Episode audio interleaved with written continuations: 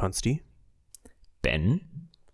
stell dir vor, wie wir letzte Mhm. Woche besprochen hatten, zumindest teilweise angeschnitten, dass du jetzt derjenige bist, der auf einmal 170 Millionen allein für eine Unterschrift bekommt, also Euro.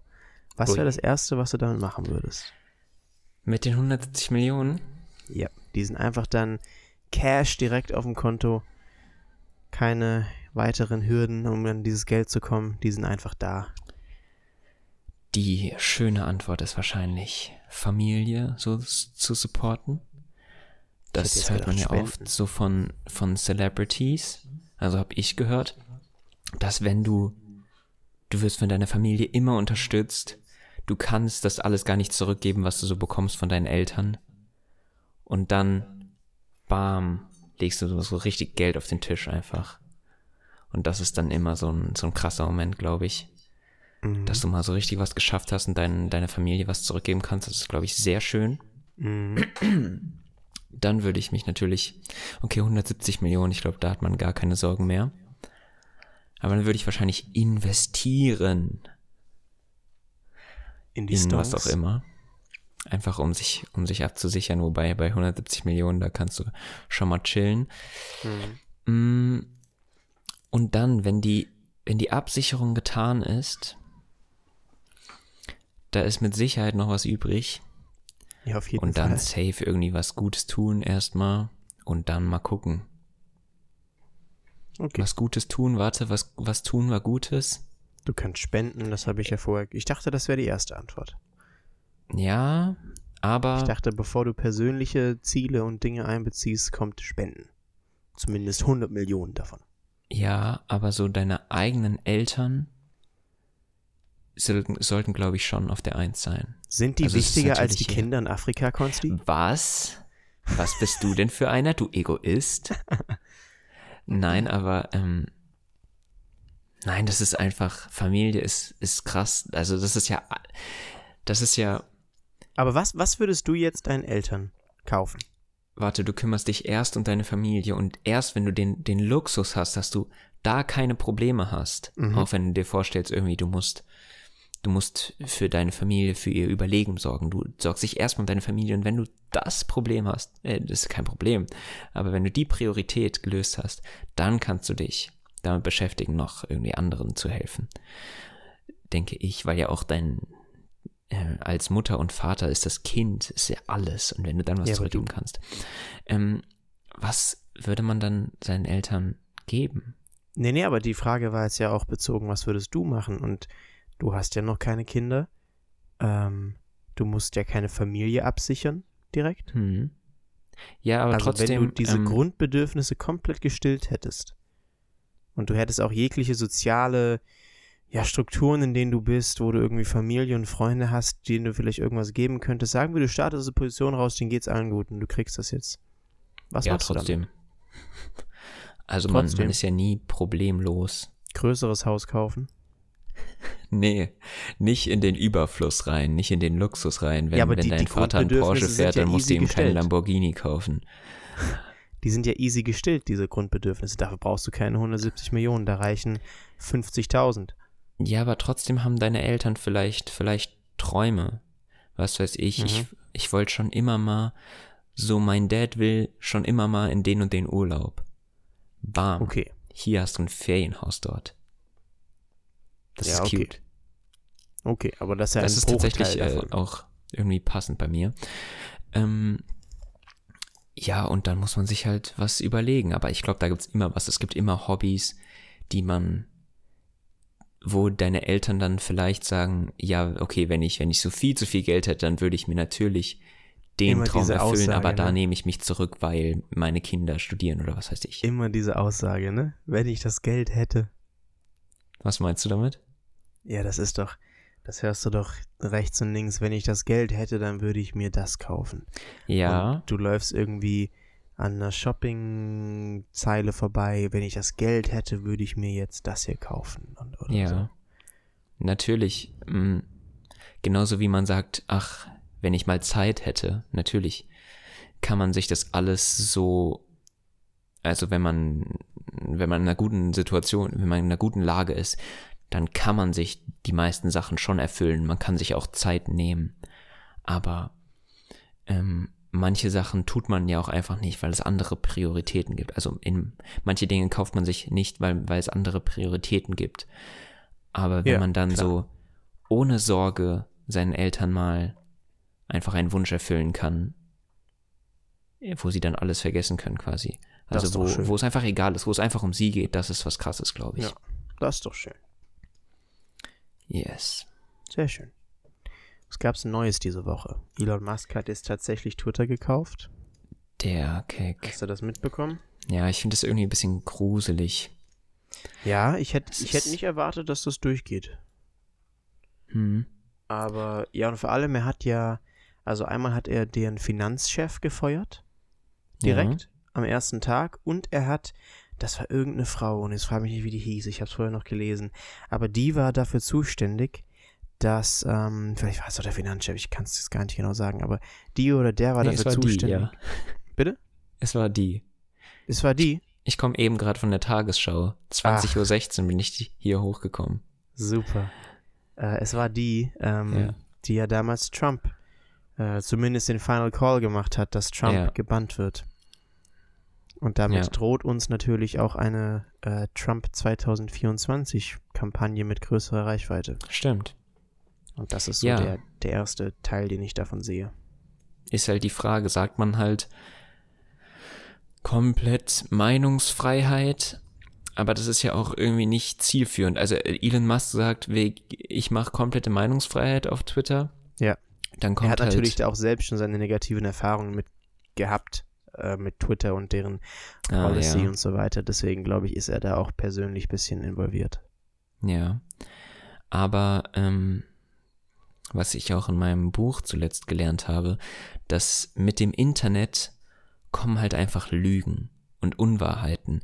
Und Mhm. wenn du sagst, von wegen Meinungsfreiheit, da gehören halt auch die ganzen Fake News dazu, dann ist es halt nicht mehr nur das positive Meinungsfreiheit, sondern es ist halt einfach richtig blöd. Aber was ist dann die Lösung? Ähm, Also ist es dann die Aufgabe von, von, von Twitter in dem Fall als Medium, als Middleman in dem Fall, ähm, das zu prüfen und zu sagen, das erlauben wir, das erlauben wir nicht?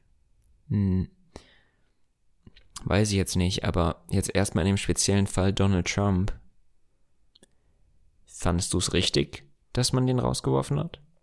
Also das war ja nach den Ereignissen am 6. Januar 2021. Ja, stimmt. Das war doch direkt danach, oder? Das war, also diese Tweets, wo er irgendwie ähm, seine, seine Leute da angefeuert hat, das Kapitol zu stürmen. Das war doch die, die, die Ausgangssituation, warum er überhaupt in diese Lage kam. Hm. Und es hat Das sich jetzt halt ja schon brutal. das ist schon sehr brutal und es hat sich jetzt ja auch herausgestellt, dass ähm, die das aktiv geplant hatten. Also die hatten davor eben schon, haben ja gesagt, am nächsten Donnerstag passiert was Großes, bla bla bla. Ich bin das auch nicht ganz Mhm. drin. Ich glaube, dazu kommt, by the way, auch irgendwann, habe ich zumindest in Erinnerung, einen, einen Spotify Original Podcast. Und als, als Spotify, Spotify Original Originals. Podcast-Fan, der wird sich direkt alle Folgen reingezogen. ähm, ich glaube, wir haben ja gerade genau das gleiche mit, mit Kanye West. Ähm, der Kanye ja auch- West. Die Materie, da habe ich mal wieder gar keinen Plan, was da drüben auf der Ja. anderen Seite des Ozeans, Ozeans passiert. Musst du mich Das- aufklären, bitte. des Ozeans. Ozeans. Äh, der hat ein paar, naja, antisemitisch wirkende Aussagen getätigt. Und wurde daraufhin komplett von allen verlassen. Äh, Twitter gebannt, Instagram, Facebook gebannt, also Meta. Ähm, alle Brand-Deals, die er hatte, ja mit Adidas, also Yeezy, ja, die Yeezy wird eingestellt. Ähm, Balenciaga war involviert, äh, The Gap hatte er eine riesen 1, irgendwas Milliarden schwere Collaboration. Mhm. Alles komplett gedroppt ähm, wegen diesen Aussagen jetzt. Und er ist Mhm. halt, hangelt sich von TV-Interview zu TV-Interview Mhm. und ist so ein bisschen so, dass, also er scheint mir wirklich, let- letztens hat er tatsächlich die Aussage getätigt, wenn ich mal verschwinde, dann wisst ihr warum.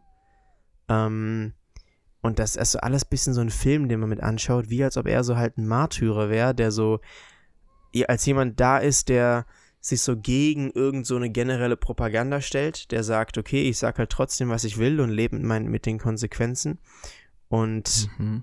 das Lustige ist, dass in dem Tweet, also der schon sehr, den muss, kann, ja, kann man mal irgendwo, jetzt kannst du dir nachher mal anschauen, aber da sagt er im Prinzip im zweiten Teil des Tweets, gleich, gleiche Message, gleiche Tweet, nur zweiter Satz, ähm, aber ich kann gar nicht antisemitisch sein, weil ähm, Black People sind auch Jews und die wollen jetzt, wer, wer mich eh nur canceln, weil ich gegen ihre Propaganda gehe. Und es ist halt so ironisch, weil dann genau dieser Punkt geproved wurde, dadurch, dass sie eben nur diesen ersten Satz des Tweets gelesen haben, das direkt als irgendwie feindlich identifiziert haben und ihn dafür dann gecancelt haben. Natürlich, die Frage ist, ist es Hate Speech? Ähm, und da muss man gegen vorführen, äh, vorgehen und ich, ich verstehe, dass diese ganzen großen Brands, vor allem Adidas mit natürlich einer sehr fragwürdigen Geschichte im Zweiten Weltkrieg, ähm, jegliche äh, jegliche Form von Antisemitismus komplett selbst in ihrem Keim ersticken wollen. Ähm, dass die natürlich dann solche Maßnahmen ziehen, wie komplett direkt alles raus, direkt am ersten Tag, zack, direkt gedroppt, verstehe ich, aber es ist halt, es ist wieder so ein bisschen, ja, es ist so, es ist wieder dieser Punkt geproved, direkt mit seinem, mit dem Ding, was er gemacht hat. Aber ja, Hm. der, er wurde eben auch jetzt gecancelt von Twitter. Ich kann mir Mhm. gut vorstellen, Elon und Kanye sind auch so ein bisschen mm, close. Elon hat schon ein Okay. Meme gepostet von ihm, Trump und Kanye, wie sie alle so drei Schwerter halten und so. Wer hat das gepostet? Elon. Aha. Ähm, und er hat, er, Kanye war schon mal gebannt, dann war Elon der Erste so, welcome back, my friend. Ähm, Okay. Also das ist alles ein bisschen komisch und aber es, es ist gerade irgendwie so ein Film, den man da zuschaut. Ich finde es super interessant. Also ich, es ist irgendwie die, die alle, es ist wieder dieses Ding, die, die wissen ja irgendwie mehr als wir und es ist so interesting zu sehen, wie vor allem so drei Leute, die so gehatet werden von, von den Massenmedien, Leitmedien, wie die sich jetzt ja fast, also die, wie die sich verbünden und es ja alles, okay, Trump, ja, aber es ja alles intelligente Menschen sind. Und die ja irgendwie Ja. damit leben. Und die ja trotzdem denken, dass sie das Richtige machen. Das finde ich ja gerade sehr interessant anzuschauen. Ja, die wissen mehr als wir, hast du gesagt. Das Ding ist, Ja. deren Welt, alles, was um die geht, ist halt in der Öffentlichkeit. Also da ist halt für uns, also für die Welt so mäßig relevant. Was uns persönlich betrifft, ist halt nicht so relevant, aber so, das wissen die ja auch nicht. Also die stehen halt in der Öffentlichkeit. Weiß ich nicht. Natürlich, die haben halt auch einfach viel Macht. Weiß nicht, Ja. Kanye, weiß ich nicht, aber Elon Musk natürlich. Mhm. Ähm, und um zu dem zurückzukommen, findest du das jetzt gut, dass der jetzt Twitter hat? Ja, ich weiß nicht. Es erlaubt halt wieder so, so Trumps und Kanyes auf Twitter. Ja. Ähm, aber an sich bin ich, bin ich auch Grund, äh, grundsätzlich eher so ein bisschen, ja, der, der Meinung ähm, oder der, der Auffassung, äh, wir sollten gewisse Grundsätze haben, die wir verfolgen, die wir auch gnadenlos durchsetzen, selbst wenn sie in Einzelfällen eben ähm, zu Problemen führen, wie jetzt Trump oder Kanye, wenn man denen eben komplette Meinungsfreiheit lässt, dass die eben auch solche Aussagen tätigen, aber wir können dadurch nicht das ganze Konstrukt an sich destabilisieren, indem wir dann sagen, weil sobald du eine Ausnahme schaffst, ist es ja offen für alle weiteren Ausnahmen. Und das dürfen wir bei so etwas Wichtigem wie Meinungsfreiheit eben nicht zulassen. Ja, aber ähm, ich weiß nicht, wie du es gerade genannt hast, Richtlinien oder so, gewisse Regeln, die wir uns halt setzen. So eine Demokratiefeindlichkeit ist, ist ja auch irgendwie eine Regel.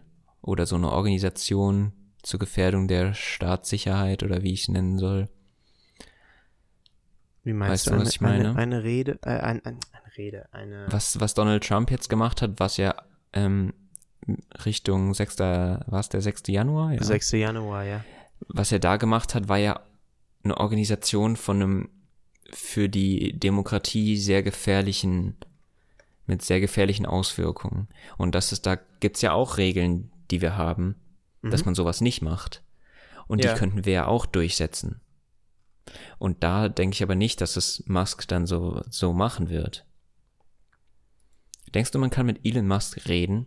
Wenn Elon Musk jetzt irgendeine, zum Beispiel die, ähm, kann man das Policy nennen, die Policy jetzt hat, die- so wie er sie hat, Mhm. also dass er seine Regeln hat und er möchte die Meinungsfreiheit komplett durchsetzen, aber dann gibt's wieder einen Einzelfall. Meinst du, man kann sich mit dem treffen und mit dem reden? Also jetzt natürlich Ja. als Politiker oder relevante Person? Ja, hast du das Interview mit Joe Rogan gesehen? Nee. Wo er sich ja, wie viel, zwei, drei Stunden mit Elon unterhalten hat. Ist Joe Rogan dieser Podcast-Dude? Ja, ja, der, Der der Glatze? Exclusive Spotify, der hier was 500 Mio allein dafür bekommen hat, dass er auf Spotify ist. Okay. Ähm, Hatte ich grad okay, einen Voice Crack? ich- Ich glaube, ich habe gerade einen Voice Crack. Du? Ich glaube schon. Ich hab's gerade nicht gehört. Okay, zum Glück. Ähm, Muss dann der ist das, ja. Erzähl weiter. Ähm, aber der hat sich ja zwei, drei Stunden mit dem unterhalten und war ein sehr intelligentes Gespräch. Ja, das wollte ich mir auch Also- mal angucken. Ich glaube von daher schon. Also von daher se- sehe ich den schon Ja. so als Menschen, der irgendwie kritikfähig ist und als Menschen, der auch irgendwie denkt, also vieles, was Musk ja auch macht, ist ja, der macht das ja schon aus höherem Motiv als einfach nur Umsatz für seine Unternehmen. Ähm, also wie der ja auch am Ende zerstört war, mal als Tesla und SpaceX gar nicht gelaufen sind und er wirklich bis zum letzten Dollar alles seines privaten Vermögens da reingesteckt hat, damit das funktioniert, obwohl eigentlich so wenig Chancen da waren und es von einem Business-Perspektive aus gar keinen Sinn ergeben hat, äh, hat er sich da komplett reingehängt, in, also vier Stunden pro Tag auf der Fabrik, auf dem Fabrikboden geschlafen, damit er direkt aufstehen kann, weitermachen kann. Ähm, also wie viel, wie viel Schweiß da drin steckt, da, das ist ja aus höherem Motiv als nur, ich will ein schönes Leben haben durch mehr Geld. Und da glaube ich, dass der natürlich in, in der Lage ist zu verstehen, okay, ich muss mit anderen Leuten reden, weil die teilen mir die Probleme mit, bei denen ich irgendwie helfen kann. Ja, aber es könnte auch einfach nur eine gute Work Ethic sein. Oh, aber das ist schon weitaus über Work Ethic. Ja, Also, was aber- ja so jemand es ist geleistet doch, hat, ist das doch hat- eine extreme Form einfach davon. Also weiß ich nicht, ob ihn das jetzt so zu einem Vertreter, zu einem Held unserer Werte macht, wenn er sich so aufopfernd für seine, für seine Firmen gibt. Ja. Ja. Ja, aber also im Endeffekt ähm, ist ja schon, hat er Gutes getan mit seinen Firmen. Aber die Diskussion hatten wir, glaube ich, schon, schon mal und schon öfter. Ja. Aber du findest ihn auch relativ unberechenbar, oder? Elon Musk? Ja. Ja, aber das ist Teil seines Charakters. Ja. Ich glaube schon, Nur dass halt mehr so Gedanken viel. hinter gewissen ha Handlungen stecken, als man irgendwie nach draußen herausbringt. Es ist halt unglaublich viel Macht. Also er hat ja mehr Macht als viele Staaten zum Beispiel, als Staatsoberhäupter. Ja, ja. Das ist brutal. Hm. Und Ja, da, aber- Das ja. ist halt auch schwierig, seine Persönlichkeit dann im Griff zu haben, denke ich. Also wie willst du da humble bleiben? nee, wirklich, wirklich. So, wenn so ein, das habe ich auch mal gehört, wenn so ein Kilian Mbappé, der ist 17 Jahre alt und wird für hunderte Millionen von da nach da verkauft, wer soll Ja. dem noch was sagen? Also es ist auch schwierig in, der menschlichen Entwicklung. Es ist auch wirklich eine Herausforderung. Ja, auf jeden Fall. Also da gehst du ja so einen Modus rein, dann Mittelfinger hoch und keiner kann mir irgendwas sagen, weil ich bin ja gerade der krasseste Baller. Ja. Das ist halt dann richtige Ethik, wenn du dann Werte hast. Mhm. Ja, das zeigt deine Charakterstärke. Und Ja. das kriegen viele hin. Viele, die es nicht hinkriegen, denken dann, sie wären unbesiegbar und verblasen ihre Millionen dann halt wieder. Ja. Ähm, Mike schade. Tyson zum Beispiel, der hat, der hat ja über seine Karriere 500 Millionen gemacht durch Boxingkämpfe. Hm. Und mittlerweile der hat noch, der hat noch 2 Millionen jetzt oder so an Net Worth, aber der steckt halt in Haus und, und der macht jetzt gerade auch einen Podcast und irgendwelche anderen kleinen Businesses halt, was halt so jemand macht, der sich in Ruhestand begeben hat und früher Sportler war. Ähm, Mhm. Und da kriegt er das Geld an, aber der hat alles verblasen, sagt er selbst, für, für Autos, für Häuser, für Frauen, komplett. Und wenn du da halt jemand bist, der so ein Ego hat und denkt, okay, guck mal, jetzt kommt, das kommt ja von alleine und ich bin hier jetzt der krasseste, weil ich bin ja. so jung und habe dieses ganze Geld. Ja, das öfter als nicht endet das nicht so gut, als wenn du dir über Jahre lang eben etwas erarbeitest. Hast du so Existenzängste? Also ich habe mir so nicht unbedingt Existenzängste, aber so Sorge davor, ähm, nicht genug auszusorgen. Also es ist so mega früh, dass ich mir diese Frage schon gestellt habe. Aber irgendwie mache ich mir jetzt schon Gedanken, so werde ich für meine Rente so. Was ist was mit meiner mhm. Rente? Mhm. Hast du sowas auch? Ja, schon, schon länger. Sehr, sehr stark. Mittlerweile nicht mehr so stark, weil ich eben schon so Sachen gemacht habe, so um alles einzuleiten, ich weiß momentan, weißt du, so mit meinem Sparplan, den ich mir, wo ich nur monatlich ähm, Aktien anspare, ähm, werde ich mit spätestens äh, Anfang 40, 43, 44, 45 ähm, dann Millionär sein. Ähm, das habe ich mir so ausgerechnet, bei natürlich gleichbleibender Rendite pro Jahr, aber das hat sich so ergeben aus den letzten Jahrzehnten, aus denen man so Aktienmärkte, Aktienmärkte verfolgt. Ja. Ähm, also klassisches ETF-Sparmodell. Das kann ja. sich jeder errechnen und jeder einsparen.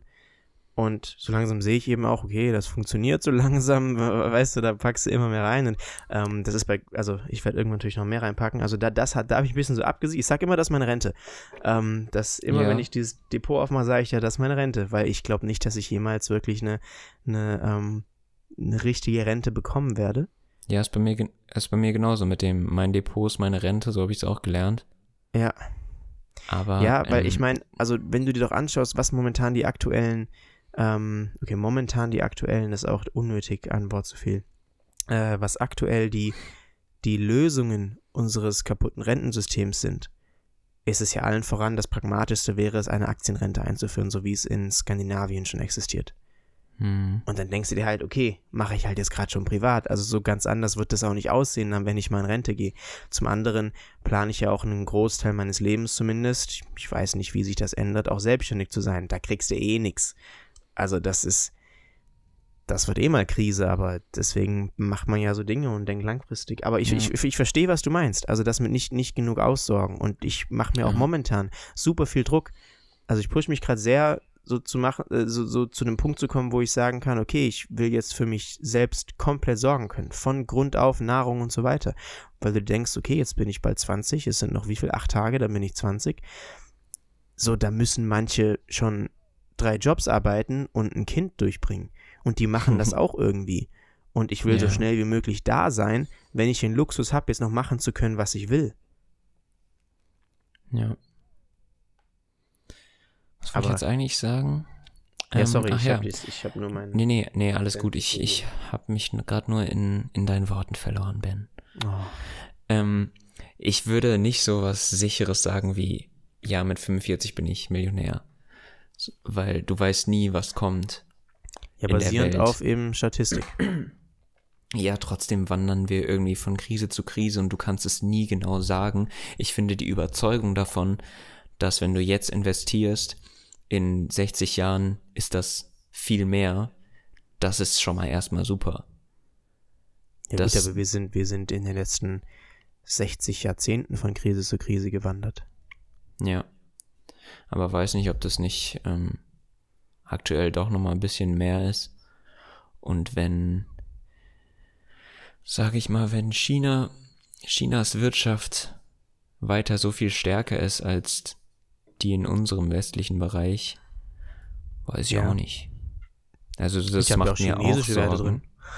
Einfach Chinese werden, ja, aber weiß nicht, ob nee, nee, die dich ich, so, hab, ob hab die dich so chinesische wollen Werte, Werte in meinem Depot. Ah, okay. Ja, das aber, dann gibt's dir Geld für die wirtschaftliche Entwicklung Chinas. Für die Unternehmen. Ja. Ja. Sollte man nicht auch ideologisch in das investieren, wo man wirklich dran glaubt, wofür man auch ist? Es gibt tolle äh, chinesische Unternehmen, die, die super innovativ sind, ähm, vor allem in so Sachen wie Elektromobilität, wo ich sagen würde, also das ist ein super Produkt. Irgendwann Patent ist frei, dann kann es jeder benutzen. Das sollte man auf jeden Fall unterstützen. Also da, da dann, aber da finde ich eher andersrum. Ideologisch zu sagen, okay, weltweit gibt es Supertalente. Warum sollte ich jetzt hier nationalistisch denken, nur weil ich das, weil ich eben hier lebe, unterstütze ich nur die Leute hier? Ich finde, Innovation und, und Erfindergeist sollte auf der ganzen Welt belohnt werden. Ja, aber der Chinese, der wird dir nicht dankbar sein. Der hat im, da sind wir wieder beim 0815 Chinese, der hat Chinas Entwicklung, Ziele bis 2050 vielleicht im Kopf. Chinas Weltmacht. Ja, aber das Also kriegst das, du ja das nicht zahlt sich für dich vielleicht nicht Schwäche aus, oder? Hm? Bitte? Es zahlt sich doch für dich nicht aus, oder? Mm, Wenn China uns das halt letztendlich äh, technologisch überrennt. Aber das ist doch auch wieder, ich finde, das ist so ein bisschen, deswegen fand ich das auch so blöd, so diese Diskussion von Kehrseiten der Globalisierung, äh, Anfang des Ukraine-Kriegs, wo man gesagt hat, wir müssen uns, also wo wir dann auch gesagt haben, wir müssen jetzt irgendwie anders Energie herbekommen.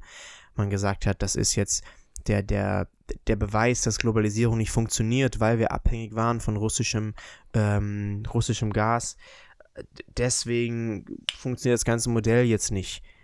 Das fand ich auch schon blöd, dass man da dann wieder in so einen, national, so einen nationalistischen Rahmen reingefallen ist, ähm, wenn eigentlich doch die Globalisierung sowas Schönes ist und sowas auch, naja, auch anders, also von Politik auch weg uns so viel gebracht hat und dieses, dieses Systembattle gerade zwischen irgendwie dem Westen und China und Russland, das tragen wir ja auch auf anderer Ebene aus. Also wir, unser erster Move war es jetzt ja nicht irgendwie chinesische Unternehmen zu sanktionieren, sondern wir, wir, wir, also ja, wir schätzen das ja auch, was da passiert. Und die haben immer, also die haben einfach fucking viele Menschen da. Das ist auch Ja. deren, deswegen haben die auch so einen riesen Markt, deswegen funktioniert das so gut. Und das kannst du nicht einfach wegnehmen, indem du sagst, okay, ich investiere nicht in die. Ja, es ist schwierig. Aber ich, ich weiß nicht, was da das Richtige ist, wie das weitergeht und inwiefern ja, wir da Angst haben müssen. Angst ist immer falsch, aber trotzdem äh, großen Respekt vor den Entwicklungen der Zukunft. Hm, ja, auf jeden Fall. Wollen wir zu unseren High-Täuschungen der Woche kommen? Die High-Täuschungen der Woche sind ja eine supi Idee. Was, was gibt's denn da bei dir? Ähm, meine, womit fangen wir an? Mit, äh, lass mit der Enttäuschung anfangen. Weil das ist doch, dann enden wir auf, also dann beenden wir den Abschnitt mit was Gutem. Perfekt. Die äh, Enttäuschung habe ich nämlich eben gerade vergessen. Dann darfst du anfangen. Meine Enttäuschung der Woche ist, äh, ich arbeite gerade an Musik, an einem Album mit einem super talentierten Producer zusammen. Ähm, und das wollte ich eigentlich äh, heute releasen. Aber das musste Mhm. ich verschieben jetzt auf nächste Woche. Ähm, und das war sehr schade, weil eigentlich hatte ich sehr reingehasselt, dass ich das diese Woche alles fertig habe. Das muss man ja auch ein paar Tage davor fertig haben, bevor man es rausbringt, so Ja. ein Ding. Ja. Ähm, das hat leider nicht geklappt, aber jetzt wird es nächste Woche. Und das war aber sehr schade, weil eigentlich hatte ich das immer ähm, ja, gedacht, das rauszubringen. Aber es klappt immer noch, weil mein Plan war, genauso wie ich damals Musik gemacht habe, wollte ich unbedingt, bevor ich 18 werde, was rausbringen. Und jetzt ist es der Plan, dass ich was rausbringe, bevor ich 20 werde, damit ich sagen kann, Mhm. das habe ich mit 19 gemacht, weil das klingt viel krasser, als wenn du sagst, das habe ich mit 20 gemacht. Mhm. Und nächsten Freitag ist der 4. November und am Tag drauf habe ich Geburtstag, also klappt der Plan immer noch. Ähm, Okay, let's go.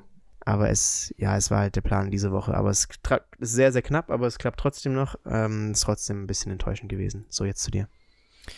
Ich setze meine Enttäuschung. Es ist nicht unbedingt eine Enttäuschung, aber es ist halt ein, ein tendenziell eher ein Tiefpunkt. Ähm, in dem Maß, was ich einfach in meinem Studium lesen muss. Es ist unglaublich. Ja? Es ist so viel. Wir haben alleine in dem einen Fach, und das sind sechs Stück, also Fach nenne ich es jetzt mal, Veranstaltungen sind's, mussten wir drei Dokumente lesen und das eine davon war 40 Seiten. Und ich In weiß welchem nicht, ob man sich das vorstellen kann. 40 DIN A4 Seiten digital ist unglaublich. In welchem Zeitrahmen? Äh, eine Woche, Mhm. äh, aber es kommt halt immer darauf an, wie, ähm, ja, wie die Veranstaltungen so drauf sind. Jetzt habe ich zwei Veranstaltungen, die halt richtig leseintensiv sind. Ist ja auch eigentlich was Cooles, aber ähm, ich war halt erstmal so in dem Modus Zeitdruck und unter Zeitdruck sich das durchzulesen macht keinen Spaß. Das Wenn du dich da reinlegen kannst, wie bitte? Das bringt ja auch dann weniger. Ja, natürlich bringt, das bringt weniger. Aber wenn man sich da reinlegen kann, wenn man den Spaß darin finden kann, dann ist das cool, aber unter Zeitdruck. Krise. Ähm, aber ich denke auch, das ist eine Einstellungs- und Gewöhnungssache, da komme ich absolut rein. Ist kein Problem, aber das war erstmal so ein Hui. Und dann können wir zum Highlight der Woche gehen. Und das war für mich meine Mentalitätsfindung beim Fußball am letzten Sonntag Hui.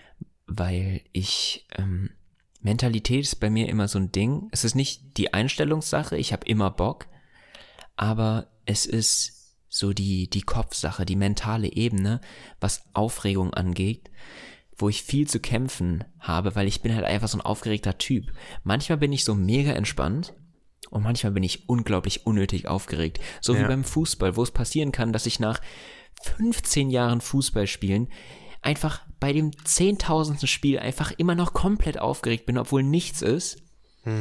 Und das halt unter Kontrolle zu kriegen, das ist ja alles irrationell. Du kannst es nicht. Es gibt keine Lösung für das Problem. Die musst du einfach selbst finden durch Ausprobieren, durch Denken, Denken, Denken. Ja. Und ähm, ja, da habe ich letzten Sonntag bin ich da äh, vorübergehend erstmal sehr zufrieden gewesen. Und vielleicht kann ich diese spezifische Art zu denken auf dem Platz jetzt auch nächsten Sonntag wieder umsetzen. Das wäre wär sehr cool. Nice. Äh, was, was denkst du denn da? Was war denn deine Lösung? Ja, es gibt, es gibt ganz viele verschiedene Ansätze. Aber denk, bestellst du dir was Bestimmtes vor, dass du in diesem Mindset bleibst, damit es dann so funktioniert? Ähm, ja, es ist schon ein ständiger Kampf, Mhm. ähm, aber es gibt halt schon, also ich habe schon verschiedene Sachen probiert. Was könnte ich denn da jetzt zum Beispiel nennen? Also am besten ist natürlich Selbstvertrauen einfach, Mhm. dass du in dich selbst einfach beliefst. Dir alle nackt vorstellen? Äh, Das hilft gar nicht. Habe ich mal probiert, hilft wirklich überhaupt Wirklich? nicht. Hast, hast du mal probiert? Ja, das ist nicht so lang her, da habe ich es mal ausprobiert, aber ich finde, also habe mir schon gedacht, dass das irgendwie nicht so Sinn macht. Da warst du halt leider nur in der Jungskabine, hast dich geekelt. Ja. What the fuck.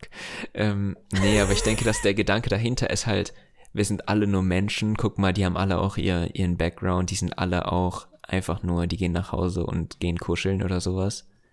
Mhm. Ich denke, das ist der Gedanke dahinter, aber das, ja, nee, das, das kickt nicht so richtig. Ja, aber das, das, das hilft sehr viel. Wenn du dir vorstellst, so, okay, die alle haben ihre eigenen Probleme und die alle sind genauso nicht special. Ja, also es hilft generell, also die anderen so ein bisschen runterzureden. Nicht tatsächlich Ja. davon überzeugt sein, dass die anderen zu nichts fähig sind oder so, aber in der Mentalität es sich so vorstellen und halt für den Moment auf dem Platz, auf dem Sport, wo Regeln herrschen, wo danach auch wieder, wo du das danach wieder abschaltest, da hilft sowas. Ihr könnt Sich doch eh entweder- alle nix. Wie bitte? Ihr könnt doch eh alle nix. Genau. Ja, ähm, zum Beispiel ein, ein, ein Ansatz von der Mentalität her auf dem Fußballplatz ist so, ähm, wenn du dir vorstellst, dass du in den Zweikampf gehst, dann ist es bei mir so, dass ich mir im Idealfall vorstelle, dass ich der Stärkere bin. Dass wenn du gegen ihn prallst, dass er abprallen wird. Und wenn du mit der Überzeugung dich in den Zweikampf wirfst, Ja. dann tut es auch nicht weh. Ja. Dann tut's beim anderen weh. Ja. Und dann bist du auch meistens der Stärkere. Oder es gibt halt ein gutes Duell, aber deine Mentalität stimmt. Und was jetzt bei mir letzten Sonntag besonders geklappt hat, ähm, halt die Vorstellung, dass ich den Ball verteidigen werde. Dass ich diesen Ball haben kann. Mhm. Und dann, und dann geht in deinem Kopf halt, ähm, okay, eigentlich müsste ich jetzt den Ball kriegen. Und dann willst du das auch zurechtstellen. Und dann willst du dir den Ball holen. Und das hat irgendwie, also es ist ja alles nicht rational erklärbar, aber das hat letzten Sonntag total gut geklappt. Also schon so eine kleine Art von Manifestieren. Was heißt das? Also manifestieren bedeutet, das ist natürlich sehr esoterisch auch umworben, aber da, es gibt auch manifestierende Meditation und so weiter, dass wenn du dir etwas genau vorstellst, also dass du manifestierst, dass du damit jetzt Erfolg haben wirst. Mhm. Und das geht in kleinen Dingen sowie in großen. Und das Ding dahinter ist eben, dass wenn du deinen Kopf auf eine bestimmte Sache ausrichtest, dass du dann da auch hinfährst. Es gibt ja auch dieses Sprichwort im Autofahren, immer dahin gucken, wo du hinfahrst. Also wenn du aufs Hindernis schaust, dann fährst du auch aufs Hindernis drauf. Mhm. Ähm, so, wenn du den, den Kurs richtig lenkst, dann kommst du auch irgendwie dahin. Ähm, und das ist so das, der Hintergrund dahinter. Ja. Aber ja, das ist, das ist ja das dann auch so ein bisschen bei dir. Du stellst dir vor, dass du das machen kannst, dass du das machen wirst. Du denkst, ich werde jetzt diesen Ball verteidigen. Stellst dir das vor und dann machst du es auch. Ja, und äh, Teil davon ist aber auch, ähm, der Typ, also letzten Sonntag war es ein Schrank, der da bei denen im Sturm war, ähm, die überzeugen dann halt, der Typ, der kommt nicht an mir vorbei. Der, der Mhm. wird es nicht schaffen, sondern Ja, ich werde ihm ja den Ball abnehmen. Mhm. Also es, man, ich glaube, ich kann es nicht so 100% rüberbringen, aber so, so den, die Ahnung davon. Und ja, das ist auch wieder ein Runterreden von dem Gegenüber, aber ähm, ich bin in der Lage dazu, das, das auf dem Platz zu lassen. Mhm. So innerlich deinen Gegner ein bisschen zu, zu beleidigen. Ist auf dem Mhm. Fußballplatz, glaube ich, üblich. Ja, aber, Aber ist ja wichtig okay. ist es dann, ist dann nach dem Spiel Hand geben und alles Mhm. gut und sich freuen, dass man gemeinsam ein Mhm. Fußballevent erlebt hat. Ach ja. Aber schön. Ja, das war auch ein schöner Einstieg in die Mentalität und jetzt folgt deine, dein Highlight der Woche. Ähm, ich würde sagen, mein Highlight war tatsächlich heute. Ich war zum ersten Mhm. Mal in der Uni bei einem Tutorium. Das Mhm. hat heute zum ersten Mal stattgefunden. Die sind irgendwie da später dran in der Philosophie.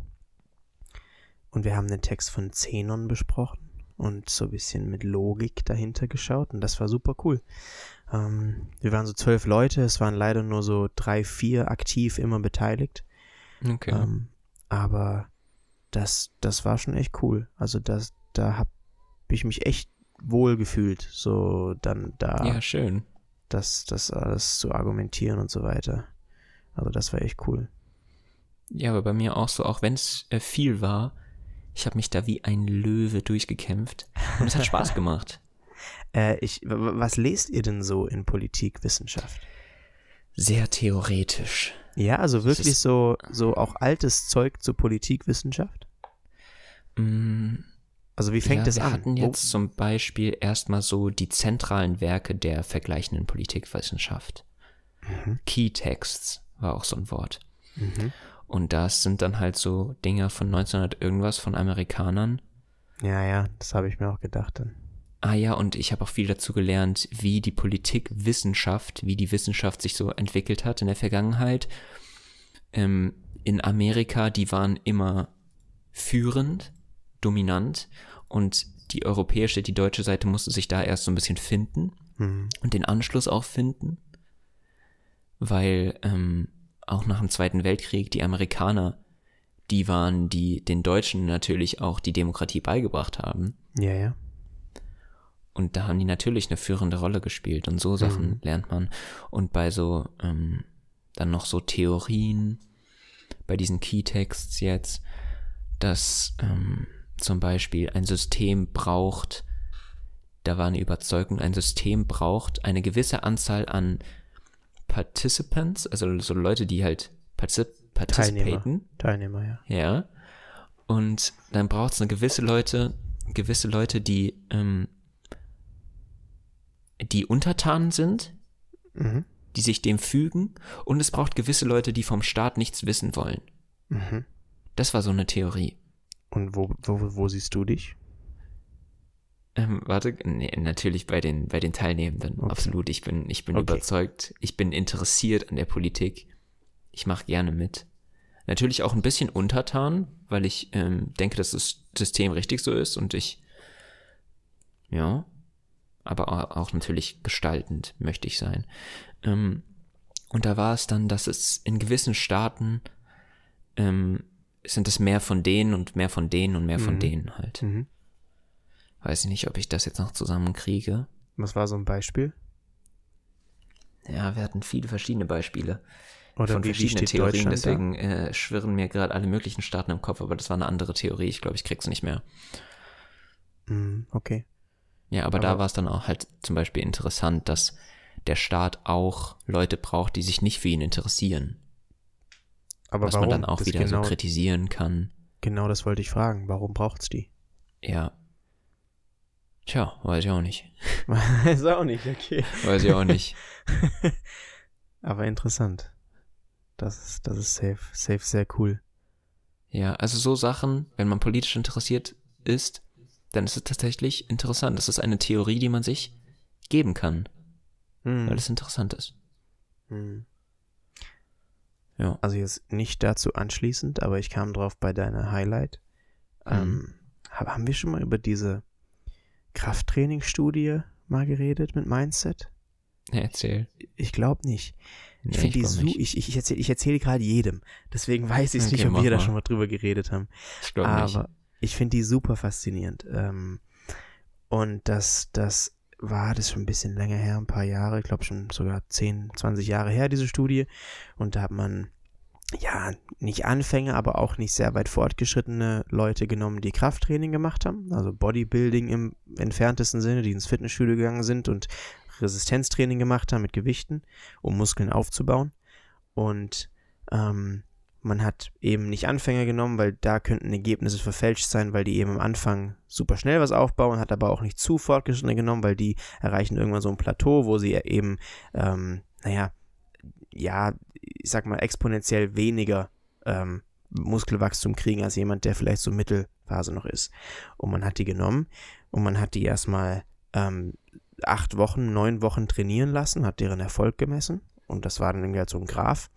Und dann hat man den vier Wochen lang Anabolika gegeben. Also Anabolika eigentlich performance-boostende, ja, im Prinzip Stoff, ja, also Mittel, was Mhm. Bodybuilder eben heute auch auf, auf professioneller Ebene benutzen, hat den Stoff gegeben. Und ähm, dann hat man, naja, die These war dann, naja, was passiert jetzt? Die haben ja, das Ding war, das war Placebo, das war kein wirklicher Anabolika, das war Placebo. Mhm.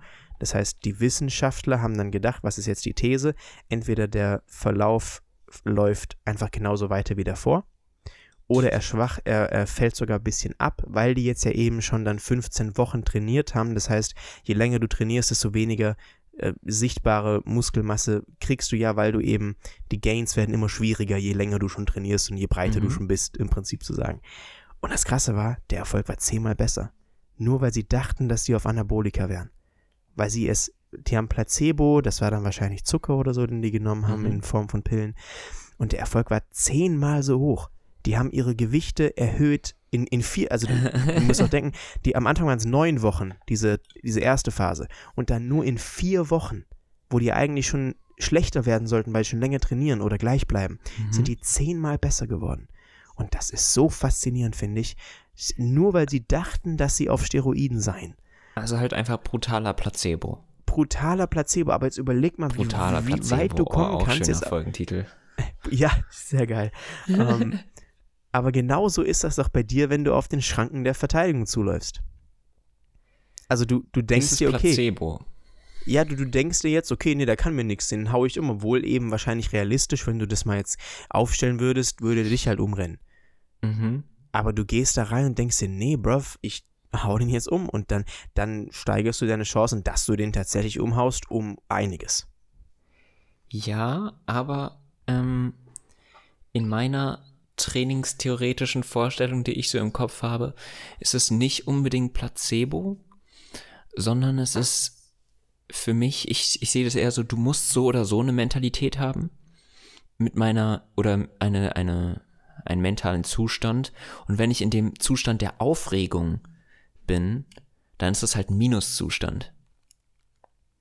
Und ja, natürlich ist es, ist es fördernd, wenn mein, mein mentaler Zustand starker ist, ein kämpferischer. Aber ich glaube nicht, dass es Placebo ist. Aber in dem Fall, in meinem Beispiel jetzt war es doch. Ja, ja, da war es Placebo, aber die, die Placebo macht sich ja irgendwie so ähm, es macht sich ja so daran aus, dass, dass die halt so veräppelt wurden.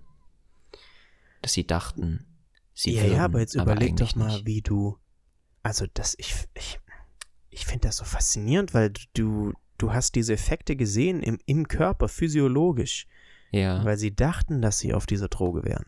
ja, Und dann wurden einfach die gleichen Effekte ausgeschüttet. ja. Ich weiß, was du meinst, aber das ist, bei mir spielt sich das so innen wieder. Wenn mir jemand sagen würde, ähm, der, der, der Stürmer, der spielt gerade sein erstes Spiel, dann ist, dann ist es vielleicht Placebo. Weil Placebo ist, glaube ich, eher so was Wissenschaftliches, dass du von außen denkst, irgendwas ist so, aber es ist gar nicht so. Also ich Ja, verstehe, was du ich- meinst. Ich frage mich dann, inwiefern kannst du den rekreieren bei dir selbst? Wenn du, jeden, wenn du in jeder Situation easy in so einen Placebo-Mode switchen könntest, dann wärst du doch fucking unschlagbar. Ach so, meinst du? Also wenn du dir selbst sagen könntest, jedes Mal der Stürmer spielt gerade zum ersten Mal, obwohl der der krasseste Stürmer ist, dann gehst du ja Mhm. ganz anders auf den zu. Dann gehst du richtig arrogant da in, rein und denkst dir, ja, der kann mir eh nix. Und nur dann, wenn du das denkst und so da reingehst, hast du auch eine reelle Chance, überhaupt was zu machen. Wenn Ja. du von Anfang an eingeschüchtert bist, dann geht das ja nicht. Also du kannst ja nicht krass sein, ohne von dir selbst überzeugt zu sein, dass du krass bist. Es war noch niemand krass, ohne dass er selbst dachte, dass er krass ist. Ja, aber ähm, von der Definition her ist das, glaube ich, dann nicht mehr Placebo, sondern es ist mehr so, wie komme ich an meine Grenzen? Und mit Placebo kannst du vielleicht ähm, über deine Grenzen noch hinauskommen, weil du halt Mhm. davon überzeugt bist und Okay, dein ja. Körper auch davon überzeugt ist, dass, Okay. dass deine Grenze höher liegt. Ja, ja. Aber Ja. das heißt ja auch, dass deine Grenze tatsächlich höher liegt. Ja, Und du, du, du füllst nur so 80% statt 100% sonst aus. Und ja das finde ich ist ja super. dann ein unnatürlicher Einfluss von außen, auch wenn es nur Placebo ist. Es ist ein Einfluss von außen, ein, ein wie eine Art Medikament oder irgendeine äh, Taktik. ja, am Ende ist ja, ist die, die Resultate sind ja positiv. Weil die eine Ja. hat mehr Erfolg im Training und du gehst da in den Zweikampf rein. Ja, okay, das ist ein schlechtes Beispiel, weil du sagst, es ist kein Placebo, aber was ich meine. Also dann ist im Prinzip die Frage, wie kannst du dich selbst verarschen? Ja, ja, ja klar. Wenn du dich, wenn du es schaffst, dich selbst zu verarschen, dann kannst du auf jeden Fall was erreichen, aber das ist schwierig. Ich glaube, das versucht man immer mit sich selbst. Zum Beispiel, wie ich mich selbst verarsche, ist hier meine Uhr. Die ist ähm, nach vorne gestellt. Das ist aber eine ganz andere, ganz andere Art von Verarschen jetzt. Aber irgendwie wirkt es für mich schon ähnlich. Meine Ja. Uhr ist zwei, drei, vier Minuten weiter nach vorne gestellt, damit ich immer denke, oh, es ist schon so spät, ich muss los, damit ich Mhm. pünktlich bin. Mhm. Aber ich habe sie gedreht, aber ich habe nicht hingeguckt, wie viel. Das heißt, ich weiß auch nicht, ob es zwei, drei oder vier sind. Mhm. Das heißt, ich muss mich nach der Uhr richten, sonst weiß ich nicht, ob ich letztendlich zu spät bin, weißt du? Mhm. Ich kann nicht mit der, ich kann nicht mit der Verschiebung rechnen. Und funktioniert's? Es funktioniert, weil ich mir halt auch denke, okay, selbst wenn ich dann zwei Minuten zu früh bin, ist alles richtig. Habe ich Und alles wenn richtig dann gemacht. Man sollte so, sich sowieso nach dieser Uhr richten. Das ist die perfekte Uhr für mich. Deshalb Und halte wenn- ich mich auch dran.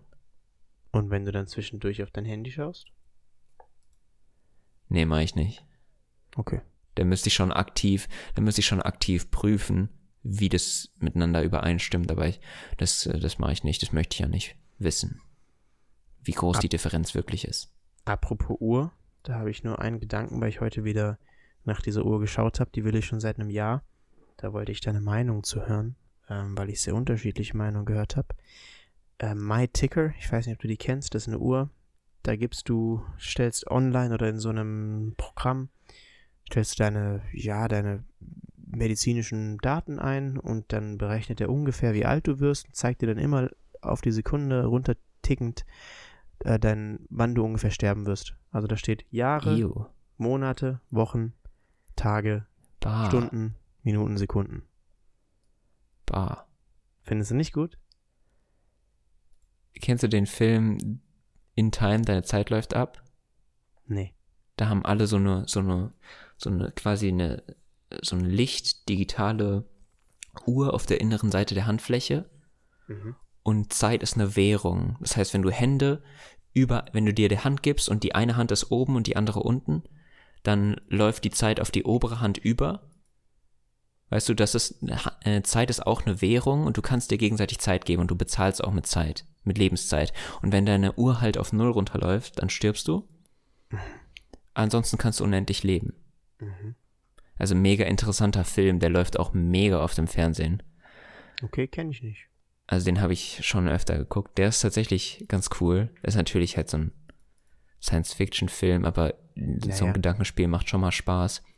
Zurück zu der echten Uhr, also der echten irgendwie entwickelten, den Versuch der Vorhersagung Uhr. Mhm. Würde ich nicht, weil ja, es gibt auch auf der einen Seite diesen, diesen philosophischen Gedanken, wenn ich morgens aufwache und mir denke, ich könnte heute sterben, dann ähm, werde ich vom Tod nicht überrascht. Mhm. Aber mir tut es nicht gut, viel über den Tod nachzudenken. Okay. Das zieht mich eher runter. Und Glück ist ja auch irgendwie die, wir versuchen ja tagtäglich zu versuchen, was? Wir versuchen tagtäglich, ähm, uns davon abzulenken, dass wir sterblich sind. Das ist ja eigentlich das Ziel des Lebens. Und dabei glücklich zu werden, weil wir es vergessen. Warum ist, das das, warum ist jetzt das Ziel des Lebens, das zu unterdrücken? Ähm, nicht zu unterdrücken, aber es, ja doch schon, es zu unterdrücken, weil du davon wegkommen willst, um dich in einen, in einen positiven Zustand, in einen glücklichen Zustand weil du kannst ja nicht glücklich sein mit dem Gedanken, dass du nicht mehr fühlen kannst, nicht mehr, nicht mehr existierst. Denkst du nicht? Ja, irgendwelche Psychos können's. Ich kann's nicht. Also Nein, ich, ich sehe das. Es kann bestimmt, es können bestimmt viele, aber ich kann's nicht. Ich sehe das umgekehrt. Ich sehe das eher so, wenn ich irgendwo sitze und ich schaue auf meine Uhr und da tickt gerade meine Lebenszeit runter, denke ich mir, was mache ich eigentlich gerade? Ja. Und dann denkst du dir, okay, die Zeit, die ich gerade habe, die verbringe ich gerade mit was Schönem. Und dann, ja. dann, dann, dann ver, ver, vervielfacht das ja noch. Das, was du spürst in dem Moment, weil du denkst, okay, ich habe nicht immer, um das zu spüren. So, dann genieße ich es, während ich hier bin. Und ich finde den Tod auch gar nichts Schlimmes. Also das ist Teil ja. des Lebens für mich. Natürlich, das, man braucht den Tod, haben wir auch schon mal drüber geredet. Für immer Leben ist keine Option. Aber ähm, ich lebe schon so nach der Mentalität, dass das Leben kurz ist. Und da denke ich eigentlich auch so tagtäglich dran. Aber es ist, das kannst du vielleicht so ein bisschen vergleichen wie mit, ich, ähm, ich weiß, dass ich weniger Fleisch essen sollte, weil es gibt Tierleid, aber ich brauche jetzt auch nicht jeden Tag Videos und Fotos von, von leidenden und aufgeschlitzten Tieren. Aber das hätte weißt wahrscheinlich einen, einen viel besseren Effekt. Klar, das ist ein besseren Effekt, aber ich, ich möchte das Fleisch nicht. Essen. Das ist, es ist für mich eine Minderung an Glückseligkeit. Hm. Okay. Aber dann wäre ja, wenn du das Ziel tatsächlich erreichst, dass du gar kein Fleisch mehr isst, und dann siehst du das und denkst dir, okay, ich mache mal genau meinen Teil, ich kann nicht mehr machen. Ähm, dann wäre ja. das ja auch gut. Aber ich glaube, dass ich ähm, ja, es ist eine ganz komplexe Sache, warum isst man weniger Fleisch oder nicht. Aber das ist für mich auch was Gesellschaftliches. Also wenn du überall als, als Veganer ankommst, ja, oh, Konsti lässt sich von der Gesellschaft formen, aber du hast halt, ähm, es ist gesellschaftlich auch schwierig, überall als Veganer, der nicht Alkohol trinkt, anzukommen. Bist du Veganer? Nee, ich bin kein Veganer. Das ist ja gerade ein Argument, kein Veganer zu sein. Ähm, und auch nicht okay. immer derjenige zu sein, für den immer was extra gemacht wird. Mhm. Um halt äh, in der Gesellschaft besser zurechtzukommen. Mhm. Das ist äh, irgendwie total negativ. Wahrscheinlich würde ich, ähm, würde ich, wenn ich niemanden um mich rum hätte oder diese Entscheidung komplett freitreffen würde, dann wäre ich vielleicht vegan. Außer Käse, Käse ist hart aber Käse kann man auch ersetzen, bestimmt. Ja. Aber, ähm, ah, ah, Faden verloren. ähm, wenn äh, ist hart, aber ähm, Du würdest es machen, wenn es niemanden gäbe, der dich dafür judgt? Mhm. Ja, weil das Ding ist, dass das immer diese politische Diskussion aufwirft. Weißt du, deine, irgendjemand hat was gekocht, du kannst es nicht essen, Konflikt. Du gehst irgendwo hin, es gibt Buffet, es gibt nichts Veganes, Konflikt, politische Diskussion, du musst alles rechtfertigen. So, weißt du? Ja. Das ist Okay. nervig. Das verstehe ich. Ja. Kommt da natürlich darauf an, wie du damit umgehst. Ja. Also ich finde, ähm, also ich Okay. versuche das so zu praktizieren, dass ich zu Hause vegan koche und wenn ich irgendwo hingehe, immer die vegane Option versuche zu bekommen. ja, bei mir auch so. Aber wenn man jetzt irgendwo ist mit Freunden und es gibt eben nur Fleisch und das wird einem schon hingestellt, das muss sein, Ja. wenn jemand einem was kocht und man sagt, man will jetzt nicht sagen, nee, du, ich bin Veganer, kipp das mal Ja. weg, dann esse ich das Fleisch. Man will nicht die blöde vegane Extrawurst sein. Also das Ding ist halt, wenn ja das schon für dich gekocht wurde, wird es ja sonst weggeschmissen werden. Und dann hättest du genau den gleichen Effekt.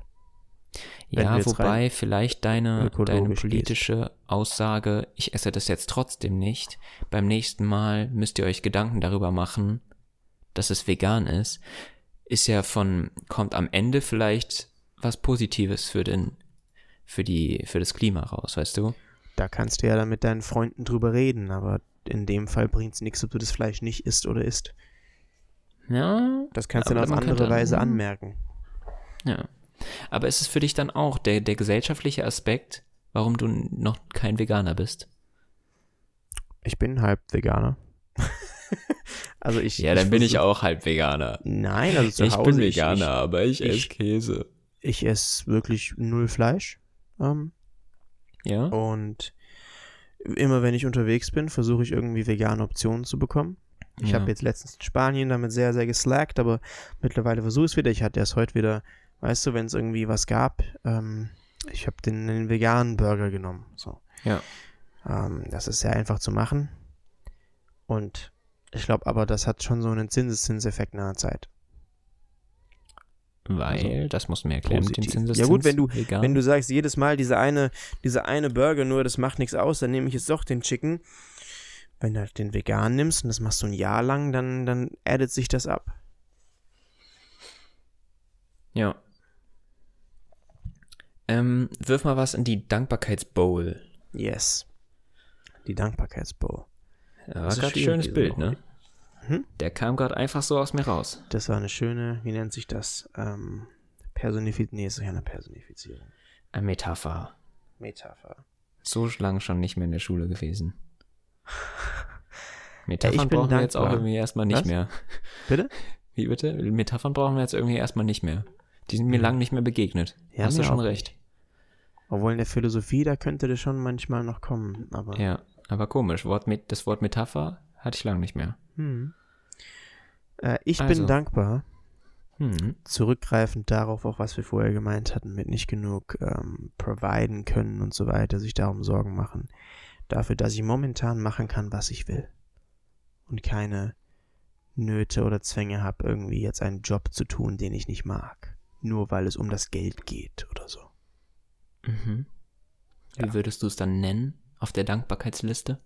Ähm, ich nenne es ähm, off, ähm, naja, es ist schon so eine Art von Selbstverwirklichung. Freie Selbstverwirklichung, ohne Zwänge. Zeit der freien Selbstverwirklichung? Nein? Wie, was? Zeit? Zeit der freien ist ja gerade eine Zeit, ein Zeitabschnitt. Zeit Oder? der freien Selbstverwirklichung. Ja, ich hoffe, dass ich das mein Leben lang mache, aber ich bin auch momentan sehr dankbar dafür. Ja. Okay, nee, dann machen wir, okay. Dann machen wir freie Selbstverwirklichung. Ähm, ich werfe rein eine weitere Freiheit. Aber eine ganz andere, und zwar die Verletzungsfreiheit. Einfach den Ui. Zustand, nicht verletzt zu sein und dass es auch meinen, meinen Schultern so supi geht gerade. Ah, das ist, Das war das ja ist schön ganz lange nicht so. Mhm. Das Ui. heißt, du kommst jetzt mit Pumpen? Ich bin dabei. Ich bin Ja. schon länger dabei. Ich habe meinen Trainingsplan seit, ähm, also in Anführungsstrichen, so krass ist der Trainingsplan nicht. Da steht halt, Montag machst du das, Dienstag machst du das. Das ist ein Trainingsplan, ja? Das ist ein Trainingsplan, ja, aber der ist so richtig short einfach in den Notizen. Ist doch egal. Ähm, der ist seit dem 8.8., glaube ich. Cool. Das sind schon Sehr zwei cool. Monate. Sehr, sehr 15 Tage krank, cool. Mhm. aber trotzdem, es ist die Dankbarkeit, es geht ja um die Dankbarkeit, es ist unglaublich, es ist mega, Mhm. dass meinen Schultern gut geht, es ist mega cool. Ja, vor allem damit, wie viele Probleme du damit gehabt hast. Das ist echt Ja. schön. Verletzungen, die dich in die Ohnmacht treiben einfach. Du kannst nichts tun, teilweise, wenn dir halt einfach die Ärzte keine spezifischen Aussagen tätigen können. So ein Armbruch ist ein Armbruch, der ist vielleicht nach ein paar Monaten wieder fertig, aber so blöde muskuläre Dinge, die können so nervig sein. Da sollte man immer vorsichtig sein. Mhm. Wenn man so ein bisschen was hat, lieber mal einen Tag pausieren, bin ich Das der stimmt. Meinung, aus Erfahrung, Ja, ja. ähm, um halt, ja, sowas zu vermeiden, weil es wird nur länger. Mhm. Sehr schön.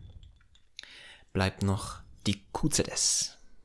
Die QZS. Die Quote zum Schluss, ähm, die ja eigentlich bei uns eher so ein Statement zum Schluss ist, Mhm. aber verständlicherweise, weil aus unserer Abkürzung dann ein SS, nee, warte mal, QZS, naja, da hätten wir ein SS in unserer Abkürzung. Das wollen Bin wir ich nicht. dagegen. Verstehst du, was ich meine? Ja, das wollen wir nicht. Das wollen wir nicht. Okay, das hatte ich gerade nicht gehört. So. Deswegen bleiben wir einfach bei QZS und wir machen es einfach zu einer Quote, weil wir es ja sagen. Mhm. Auch wenn wir es geklaut haben, geben wir halt die Credits weiter. Dann hau mal raus. Ähm, jawohl, und zwar haben wir dafür heute falsches Dokument erstmal geöffnet. Ich bin aber heute hier wild drauf in meinen Dokumenten. ähm, da. Eltern sind auch nur Kinder, die Kinder haben. Sie sind auch zum ersten Mal hier auf der Welt. Und die Credits gehen mal wieder an diesmal nicht TikTok, sondern Insta Reels. Wow. Weiß jetzt nicht genau, welcher äh, Account das war, aber das war safe auch wieder geklaut von irgendjemandem. ähm, aber fand ich cool, habe ich mitgenommen. Was sagst du dazu? Was, oder soll ich meine Gedanken zuerst geben? Ähm, nö, ich, ich sag kurz was. Das, den Gedanken hatte ich, ich weiß sogar noch relativ genau wann. Da war ich so in der neunten Klasse. Äh, nachdem ich, das ist super specific, dass ich das weiß, aber ich saß in meinem, in meinem Badezimmer, nachdem ich gerade geduscht hatte und hatte genau diesen Gedanken. Wo ich Geil. gedacht habe, so an sich, deine Eltern sind ja Fremde. Also jetzt mal ganz. Ja, das ist das auch immer eine crazy Vorstellung. Und die, dass sie dich alleine unter ihrem, unter ihrem Dach leben lassen und dir Essen geben, das ist eine krasse Leistung. Obwohl sie nicht wissen, in welche, in welche Person du wächst und ob sie überhaupt diese Person dann mögen, in die du wächst. Natürlich auch eine interessante Frage, würdest du deine Eltern mögen, wenn sie nicht deine Eltern wären? Wenn du sie nur treffen würdest. Finde ich auch immer sehr interessant. Ähm, Mhm. aber zu der Frage genau deswegen, ähm, ja, das ist, das, das packt das Ganze auch so ein bisschen in so eine humbling Perspektive, weil du dir denkst, okay, genauso lost. Und, Ja. ähm, und ja, genauso Menschen. Ähm, Ja, die halt einfach zum ersten Mal hier sind. Und ich glaube, das war so im Kontext von, ähm, die Mom hat gefragt, wie das Kleid aussieht.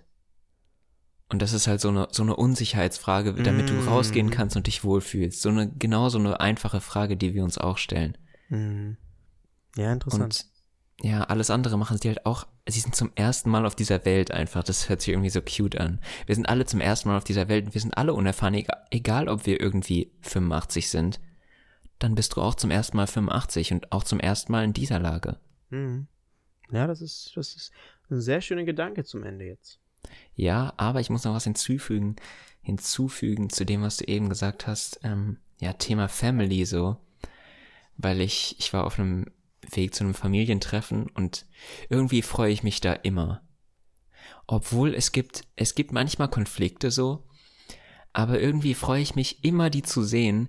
Und ich finde, es ist so toll, dass man Familie hat, zu der man immer wieder äh, zurückkehren kann. Und da musste ich auch so ein bisschen schmunzeln, als ich mich so darauf gefreut habe, dahin zu gehen. Weil egal wie nervig ich vielleicht manchmal bin, so, ihr könnt auch nicht entkommen. So, wir sind Familie, wir bleiben hier zusammen. So. Das ist süß. Ich finde aber dann auch sehr schön, wenn du dir einen Freundeskreis aufbaust, den du wie Familie behandelst. Ja, Freunde sind Familie, die du dir aussuchen kannst. Genau. Und das ist ja eigentlich sogar eigentlich noch mehr wert. Und damit haben wir wieder ähm, einen wunderschönen runden Schluss. Oh, das ist schön, ja. Aber ich, ich wollte hier nicht sagen, dass äh, Freunde wichtiger sind als Familie, überhaupt nicht. Ja, das ist schwierig, da gibt es viel Pro und Contra, aber Freunde sind Familie, sollte die eins sein, denn zur Familie kannst du immer, immer zurückkehren. Im Idealfall. Freunde sind Familie. Dabei belasse ich Freunde sollten im Idealfall auch Familie sein, ja. Sehr schön. Mensch wird es hier Dieb. Das ist wirklich, wirklich schön, ja. Jawohl. Dann reicht so langsam, ne? Dann reicht jetzt aber auch. Ciao. Tschüss.